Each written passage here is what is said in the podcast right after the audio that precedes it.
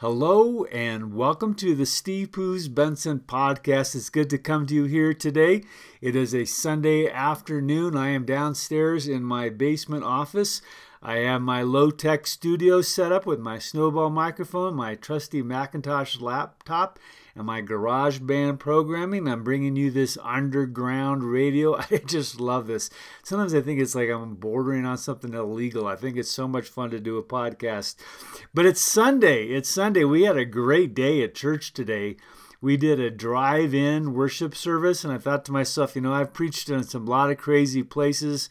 I've preached in bars, I've preached in restaurants, I've preached at parties, I've preached in a cattle auditorium one time, I preached in uh, open-air auditoriums, closed-air, I just preached everywhere. But this is the first time I preached to a drive-in crowd. That was a lot of fun. People honking their amens, and uh, instead of applauding, they were honking. That was a lot of fun. Anyways, the purpose of this podcast, you know, I do this uh, every week, every other week, because I want to share with you my thoughts and in- insights about ideas, about life, because I want to spark your own insights and your own ideas. I hope that you're just not listening to this podcast and cruising through life. I want to hopefully to take something from this that acts as a catalyst in your own life, that helps you touch into your own ambitions, your own desires, your own drives, your own spirituality, your own faith, so that it unleashes something inside of you so that you want to do something creative with your life. You want to do something new with your life. You want to live in some type of unique and extraordinary way. That's the whole purpose of the podcast. Okay, today I want to begin a two-part series where I share with you a story that I had to learn about forgiveness, where God taught me a profound lesson about forgiveness. And then the second part is I'm going to tell a story about how I learned how God works in very strange and mysterious ways. And it all goes back to this one story I have is uh, when I had my identity stolen. You know, um, I want to tell the story of forgiveness that I had to learn when my identity was stolen, because I really believe that forgiveness always has a story connected to it. You know, uh, when you tell the story about your process of forgiveness, it touches something deep inside of you. It touches a wound inside of you. For, you know, forgiveness is kind of a messy thing where it's just not clear and cut. It's not snap decision. You don't go, you know, shake hands and make up. No, you know, forgiveness makes you look into the mess of your life and the mess of somebody else's life, and it helps you come to some type of uh, of peace. Some type of inner peace, some type of conclusion about your relationship with somebody else. And that's why I think forgiveness is such a profound topic and that so many people wrestle with, that I wanted to spend a couple of weeks talking about it here on the podcast. Okay, the story. Uh, when I had my identity stolen, it was about ten years ago. And I have never thought, uh, forgotten this story, even though it was ten years ago. You know, I never thought that um, somebody was going to steal my identity. I'd heard all about it until someone did steal my identity. And the story begins on a Sunday afternoon after church. Everybody had left the parking lot. I was uh, by myself. I'd come out of my office to find that the driver's side window of my truck had been smashed in. You know, um, there's nothing more sick in the stomach feeling than seeing the the window of your car smashed in. You know, because they're only after one thing. They're after whatever you left inside of there. And I looked in and quickly saw that the pack, my fanny pack, where I kept, where I kept my um, my keys, my wallet, my checkbook, all my valuables, it was gone. I had gotten into this terrible, sloppy habit of putting it between the seats and covering it up so no one would think that it was there. Well, what a stupid thing. A thief knows exactly what's inside the car. They were cruising around through the parking lot. They saw an empty parking lot. They saw a car. They saw a coat covering something. They had that window smashed, and they had reached in there, and they grabbed it in seconds. If there's one thing that I want you to take from this podcast, is never, ever leave your valuables in your car. It takes just a second to pick it up, to put that purse over your shoulder, put the wallet in your in your uh, in your pants pocket, do something. never, ever leave anything out there that people could could, could steal. Because what they stole from me, it was my uh, my wallet. They took my um, I D. They uh, the worst thing was that they had a whole book of checks, a stack of checks. Never leave a checkbook in a car. Oh my gosh, what a mistake that was. Um, and the only thing they didn't have, thank goodness, was my Social Security card. You know, I used to do stupid thing and carry my Social Security card with me. It's like, stop doing that. If you have your S S card, uh, get it out of your purse and out of your wallet. All right. So when I when I saw it, you know, just like everybody else, my stomach sank. This panic feeling kind of broke out in my in my um, in my gut. I immediately called nine one one to report the break-in. Uh, they said they were going to send somebody over, and I then I called Phoebe, and we started working immediately on the phone, canceling our credit cards. You know, luckily she had a copy of the credit cards. This is another lesson: keep a photocopy of your credit cards. Uh, somewhere, um, not on your person, but somewhere in, in your home, in an office or someplace, so that if something like this happens, you have the number that you can call to cancel the credit card. Boy, did I learn that one. So she had the number. We canceled the credit cards, and what we found within minutes, they had filled uh, two cars with gas. They, then they went to Best Buy and they bought a uh, eight hundred dollars stereo system. So they were moving fast because I had those uh, cards canceled within an hour, and they had made some significant purchases just in that in that hour time frame. So uh, the the cop came, and he um, he took the uh, all the information down, and he said, you know, that I should probably get an attorney, because my life is going to become a living hell. And um, I had no idea how right he was going to be, because my life was on the, the quick path to becoming a living hell. So here's the here's why it became such a hell. Hell, the um, the thieves had my identity. They had or they had my I D. They had my driver's license. They had those checkbooks. So anytime they made a purchase, there was a crime. They were forging a check. So each new time, each time that the crime was committed, the crime needed to be reported by the store by which the check had been written. It had been in my name, so I had to contact the local police in that particular municipality, and I had to file a claim. I had detect- detectives up and down the Front Range calling me about each case. And it literally became a tangled knot, because these thieves went all over the metropolitan area. They went to Fort Collins, they went to Boulder, they went to Colorado Springs, and they were opening check accounts everywhere. And everywhere they went, I had detectives calling me, and it just became this tangled web of a financial mess of what these thieves have done to me. Um, you know, I couldn't afford a lawyer. You know, we've taken thousands of thousands of dollars in attorney fees to sort this whole thing out. So I decided to do, I didn't decide to, I had to do it on my on my own. And every day of every week, I spent time trying to untangle this knot that these people had done to me. Um, they were literally destroying my life financially from the inside out. You know, it was like they had a facade of me. You know, if you think about this, having your identity stolen. What is your identity? What makes you you? What is it that you look like? What are the values that you carry? What are the morals by which you live by? People had this, they had this facade of me, and they were creating a whole new identity for me based out of, of the, the checks, the credit cards, and, the, and my driver's license that they had.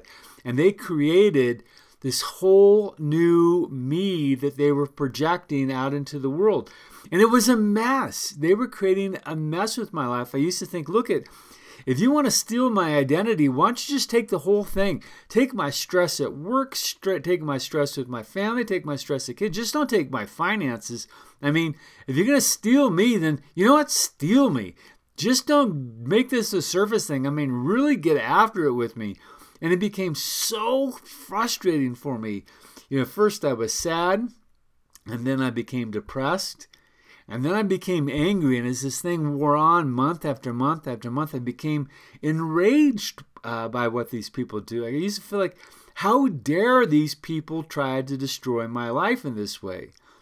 You know, I uh, I tried to keep the anger hidden. I mean, ministers, after all, are not supposed to get angry. If they get angry, they're not supposed to show their anger. They're supposed to deal with their anger in appropriate ways. But the more I tried to push it down, the more the anger bled out all around the edges. And the anger started showing up in letters that I had written, emails that I had written, counseling sessions that I was holding. They definitely started showing, it definitely started showing up in sermons. It became uh, quite apparent to all that I was not doing well, and anger was consuming me. You know, it was one afternoon that one of the elderly members of Columbine uh, came, and she was in her late seventies, and so that's not so elderly the older I get. She was in her late seventies. She made an appointment to come in and see me, and I'll never forget her opening line. After I asked her, so uh, what can I do for you? Why are you here? She said, I'm here because God sent me to tell you that you need to forgive them. And I remember thinking, what? She said, yeah, God sent me to tell you that you need to forgive them.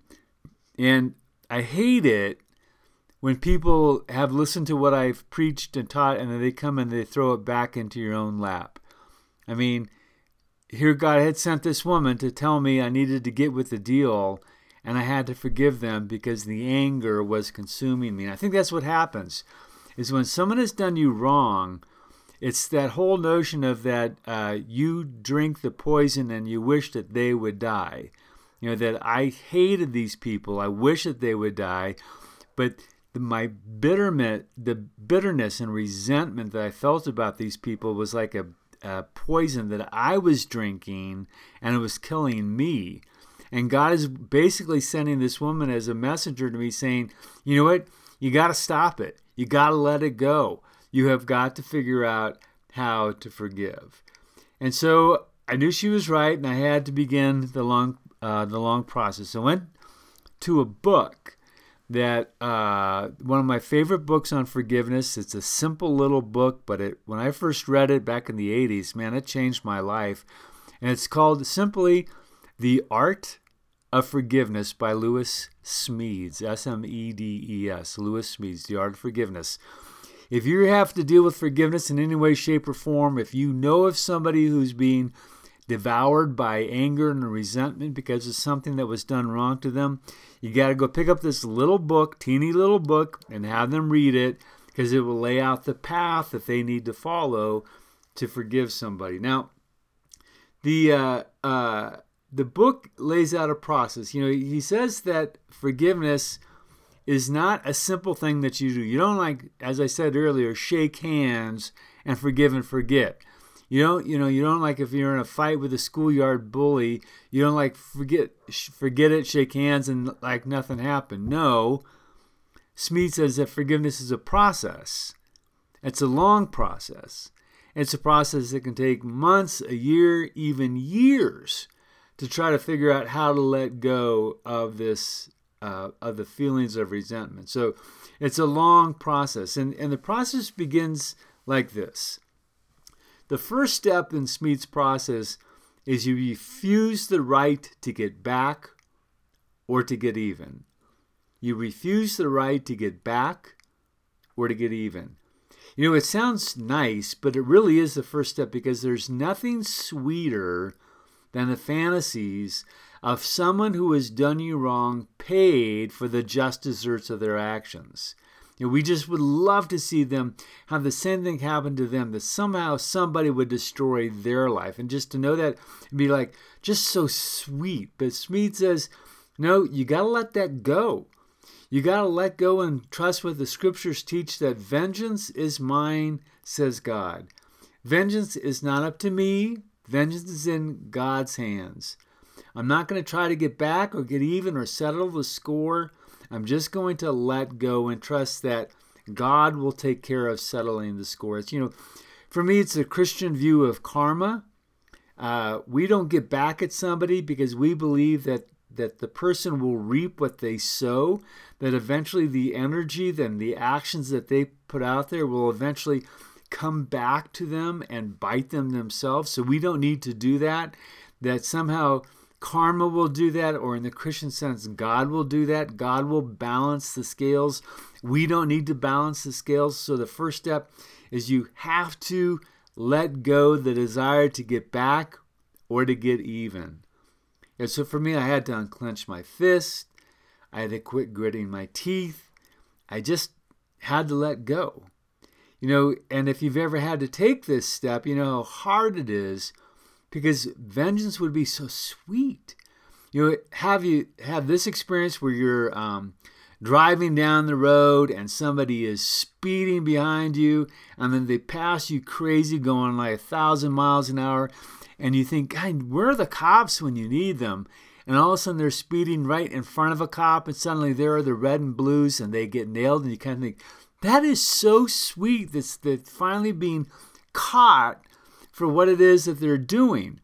And, you know, you just, you got to let go of that. You've got to let go of it so you can move on. Okay, the second step in the process is reminding yourself that this person or these people who have done you wrong are just people, and people are complicated and messy. This was hard for me because this step invites you to look uh, into your own mirror and under and accept your own humanity. You know, if you're going to forgive someone for what they've done you wrong, you have to look into your own mirror and look at the things that you have done wrong to other people, and invites you to step into your own mess. You have to realize that you are complicated, that you are messy, and you also need to be forgiven just as they need to be forgiven. You know, Christians, it's the heart of our faith. Uh, Jesus taught repeatedly that since God had forgiven us, that we should be able to forgive those around us. He taught several great parables. One of my favorite parables is a parable that Jesus taught about a king who had a servant, and the servant owed him a life's wages, or a year's wages, rather, a year's wages. And uh, the person came in and bowed before the king and said, I can't pay it, I can't pay it.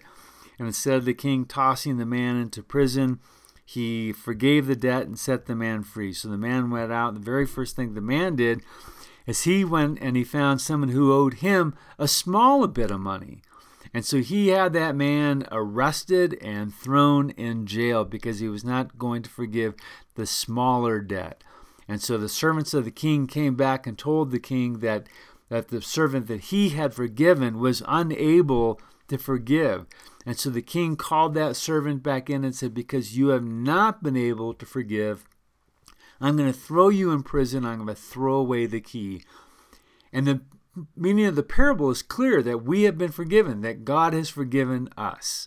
And since God has forgiven us, we then owe the responsibility to share that forgiveness. God has forgiven us so much that we're to forgive others the little that they have done for us. So it's a part of our ethic. It's a part of our faith. If we claim to be followers of Jesus, Jesus, it's not an Uh, if you're going to do it, or you might do it, it's no, you really have to take this seriously. You have got to get with the process of forgiveness because Jesus taught us to do that. And so as his followers, we've got to get on with the process. So, you know, I found myself thinking about these two people. Two, I want. I, I think there are two. I always thought there were two. Maybe there are five of them, ten of them. I have no idea. Um, but he, Smedes says that in the book, you have to talk about, you have to look at the fact that they are messy creations. You have to look at the fact that they are human beings. You have to look at the fact that, uh, that they are as complicated as you are complicated, and that they are going to, uh, that you have to look at what brought them to this place of where they've done you wrong. You know, I had to start looking at the f- fact that maybe they were, um, Maybe they came from a poor childhood where they were raised with a lack of education, a lack of teaching. Maybe they had lack of parenting. Uh, they had something that uh, was destroying their lives. Maybe they were addicted to drugs and they had to steal to keep their addiction going. You know, I keep on thinking that there had to be something that drove these people to be thieves. And and actually, they were just more than like common thieves. They were becoming more very com- uh, complicated in their forgeries and what they were doing. You know, for me, it was just they were engaging in evil. Instead of praying for vengeance, I found myself, if they're really participating in evil, that I should be praying for their wholeness and for their wellness. Because if this was evil, then it was this dark thing that was sucking them down. And there's, again, that part of me that said, so let it suck them down into darkness and depravity. But the person of faith inside me said, no, no, you've got to pray that somehow they will turn their lives around and step into wholeness and and health. Uh, you know, this stage of forgiveness took me months to engage. I remember thinking about uh, forgive them, forgive them, forgive them. They're complicated. They're complicated people. Uh, when I would go for a run, I would think about it, kind of that repetitive notion, uh, motion they get into when you run. I thought about when I was journaling, I would journal out uh, my need to forgive them. I would uh, think about this when I would pray.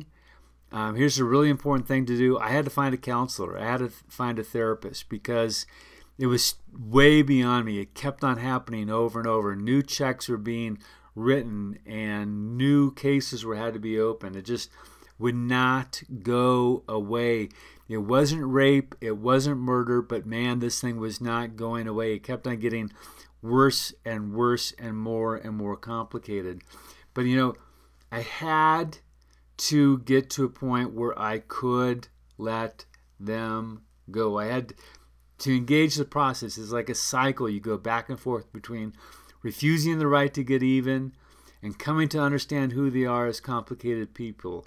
You have to remind yourself that they are children of God and that they have been forgiven just as you have been forgiven. And you kind of cycle through that like a wash machine, you know, cycles through dirty clothes, that you're in that God's wash machine, that God's washing machine, that that cycle of of clean, of rinse and repeat over and over. You know, for me, I did not want the ugliness and venom to fill my heart.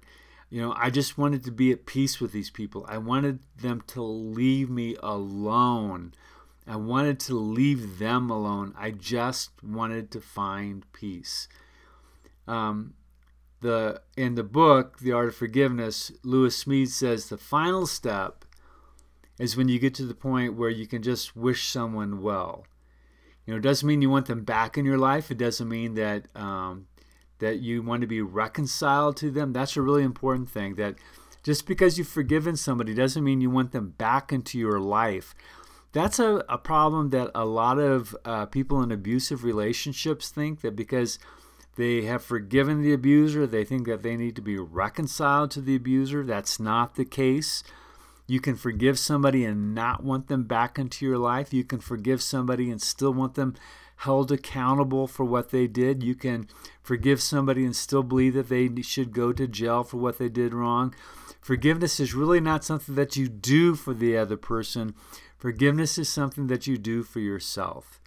And you get to the point where you go through all this work of re, of uh, letting go of the right to get even and walking around looking at how their lives were messy, how your life is messy, how you need to stand in forgiveness, and you cycle through that and cycle through that until you finally get to a peace, place with peace where you say, okay, I get it. I I I, I have peace. I'm kind of done with this whole thing. I wish you well. You're a child of God. I'm a child of God. I really wish you well on life's journey. Please don't re-engage my life. I just want to let go. I just want to find peace. And the cool thing is when you can say, I forgive you, what happens to you? Now, here's an interesting thing. You don't need to tell the person, I forgive you. That's a mistake that a lot of people make. They think they got to go find the people and say, I forgive you. I forgive you. I'm doing the righteous thing. I'm doing the holy thing. You know, oftentimes that backfires because the other person will say, what do you mean you forgive me? What the heck did I do? Now, sometimes it's just something you need to just say to yourself. You need to say, I forgive you. I forgive you. And when you're able to do that inside your heart, there's something inside you that begins to melt. Instead of the anger and resentment, you make uh, room for peace and grace and forgiveness and hope and and love. That uh, that that's what I began to experience when I was able to forgive these people. You know, the um, with each new check that was written, I had to go through the process over again, and I said, you know, I wish you well. I wish you wouldn't mess with my life, but I wish you well. And again, I finally got to the point where I could sleep at night. Um, I had to remind myself it wasn't rape, it wasn't murder. Uh, these people did not harm harm the kids. They did not harm me physically. I still had, you know, my body, my life. I still had my work. I still had my family, my friends. I still had all of this. So that really, if you put the, everything in perspective, it was not that big a deal, but it was something that was filling me with anger and resentment, and I just had to let it go. And I found that peace. I found the peace that Paul talks about that passes understanding. So what about you? Where's your story of forgiveness? That place, that wound inside of you that uh, that fills your heart with anger and angst. And maybe you're right there in the middle of it, and that you, there's something going on in your life where you have to forgive. Then I want you to hear this little podcast today as a way of telling you, you know, don't don't drink the poison and hoping somebody else will die. You know, you got, you've got to come to a place of peace. God wants you to have a place of peace in your life, and there are things that you can do to find that sense of peace, to find that sense of wholeness and grace and love. But it begins with the hard, hard work of forgiveness, of doing forgiveness. So I came to a place of peace, and I was really uh, ready and willing to let the people go. And for nine months, life was good. Life was good. Until they sold my identity, and somebody committed a crime in my name, and there was a warrant out for my arrest. Then my understanding of forgiveness and how God works went to a whole new level. And that's where I'm going to pick up next week with the Steve Poos Benson podcast. I hope you're doing great. Enjoy your week. Engage the process of forgiveness. Take care. We'll see ya.